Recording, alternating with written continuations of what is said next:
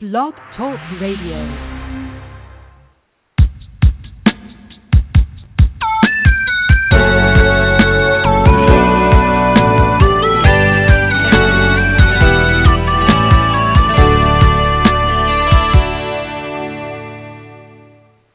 Good afternoon and welcome to Hope for Today. This is Zenobia Bailey, your co host, and I am here with my good sister friend, Naja Brown. Welcome, Naja. Thank you, Zenobia, and happy Tuesday. happy Tuesday to you, and happy Tuesday to all of our listeners. As we continue Family Matters, today we are going to look at the wife's role in the Christian family. And we're going to start out by looking once more and I shouldn't say once more because throughout this series we're going to be looking at our passage in Ephesians uh, chapters 5 and 6. Today I'd like for us to look at the verses, obviously, that uh, pertain to the wife. From verses 22 through 33, we have 11 verses, but out of those 11 verses, uh, three of them speak specifically to the wife. Verse 22 says, Wives, be subject to your own husbands as to the Lord. And then the end part of verse 31 says, And the two shall become one flesh. Going on, Verse 32 This mystery is great, but I am speaking with reference to Christ and the church. And then at the very end of our last verse in this section, verse 33, see to it that she respects her husband. Now, on the surface, it may look like there's not much, Naja that's being told to women who are wives. But I would like to take these verses and then unpack them a little bit with uh, verses that we find in chapter 31 of Proverbs. Going to wives, be subject to your own husbands. You know, many times, um, Naja, have you found that in your uh, comings and goings, what's been what's been the general uh, reaction to women when they hear or read that they need to be subject to their husbands? Well, that's a good question because uh, I think the word subject or submissive often um, is a difficult uh, word to to take and understand, uh, and so a lot of women uh, react to it yes. and don't quite understand it. And I, I reacted to it. I have to be honest. mm-hmm. I, I would In say the that olden those days, two, my first days, I reacted to it. I, I could see why. I, I can see if you don't have the the understanding of what the word actually means. Yes. So I would say that uh, being submissive to the husbands uh, is is one of the largest challenges, one of the biggest challenges for wives today, if they don't understand uh, what that means and how that would be worked out uh, through through the within the marriage. Okay, well, I'm going to um, say a little bit about that, but before I do, would you like to to take a hold of that for a moment and talk about uh, what it does mean biblically to be subject to our husbands? Well, I I think it uh, w- well it goes back to uh, what we had talked about a couple of weeks ago, maybe a month or so ago, in in one of our first uh, podcasts, one of the first or second podcasts.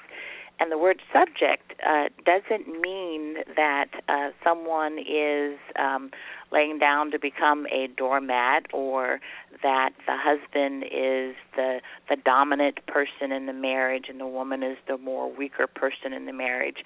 It really means that uh, the the wife is subject to her husband just as Christ is subject, uh, the husband is subject to Christ, who is the head of the church. So when we talk about this whole concept of of the Christ being the head of the church, husband being the the head of the wife, and wife being subject to her husband as the leader of the household, the woman is just basically partnering. I would yes. like to use that word partnering, and mm-hmm. is considered an equal partner to her husband but doesn't usurp his authority. Great. And that takes me right into verse 31 where it says, And the two shall become one flesh. You know, so women, to, uh, and even some men who might be listening, I hope that you are embracing what Naja has just said. Uh, it would be a good idea if you would go back and listen to some of the earlier um, segments to get even a fuller taste of what we're trying to convey based on what we see that the Word of God has said to us or is saying to us. And the two shall become one flesh. You know, we tend to think, some of us, that going back to what Naja said earlier, that it is a, a subjugation kind of a thing where people are stepping where the male is stepping on the female and people are so quick to make that cry. But if we are operating as one flesh you see the the um the tension there that there would be no way that a man would be stepping on himself would you say Naja. And so why would he be stepping on his wife if he's acting within the will of God? That is um, correct Right. And then verse 32 says this mystery is great. You know, we can hardly embrace and understand. I know I can't wrap my mind fully around this this operating as one. When I married my husband, we became one. When a woman marries her husband and he marries her, they become one flesh. And that's we we know that, we hear that, we read it, we even experience it to some degree, but the mystery it is still a mystery, and um, and so I would encourage anyone who has felt like the word has put them in bondage, or maybe even their own relationship has put them in bondage, uh, pray about it, seek God, and and and and and and try to break free from it because the word is freeing. This is a a wonderful thing. And then ver- going down again, we're we're we're unpacking the wife's role, verse 33, the end of it. He says, "See to it. When I see to something, I'm making it happen. I'm ensuring that it happens. See to it that she respects her husband." Now, respect is another word that we often think we understand. I know I think I understand it if I respect um, if I respect my husband, I'm not going to do anything to hurt them. I'm looking at them with with kindness and and with regard. And um, I looked up the word. For those of you who may not know what a concordance is, it's a reference tool that we use to give us the definition to the original language. And so I went to the concordance and I found some substitute words, maybe synonyms as we would say today. The first was regard with favor. Regard with favor, pleasure, or care. And mm-hmm. I would say all of them regard with favor, pleasure, and care. And then another definition was to consider. Consider. We're considering that other person. When we respect them, we're considering them. We're regarding them and we're showing them compassion. The last oh. term for the word respect that I found in this context was compassionate. Now, oh. turning over to um, Proverbs 31, I'm not going to read the entire uh, passage because we really don't have time for that, but I'm going to pick out snippets. Um, it asks in verse 10 of Proverbs 31 an excellent wife who can find. Verse 11 the heart of her husband trusts in him. Naja, you see that? You hear yes. that? That's yes. the wife's role to to make herself available for him to trust in her. Um, verse 12, she does not do him evil, she does him good.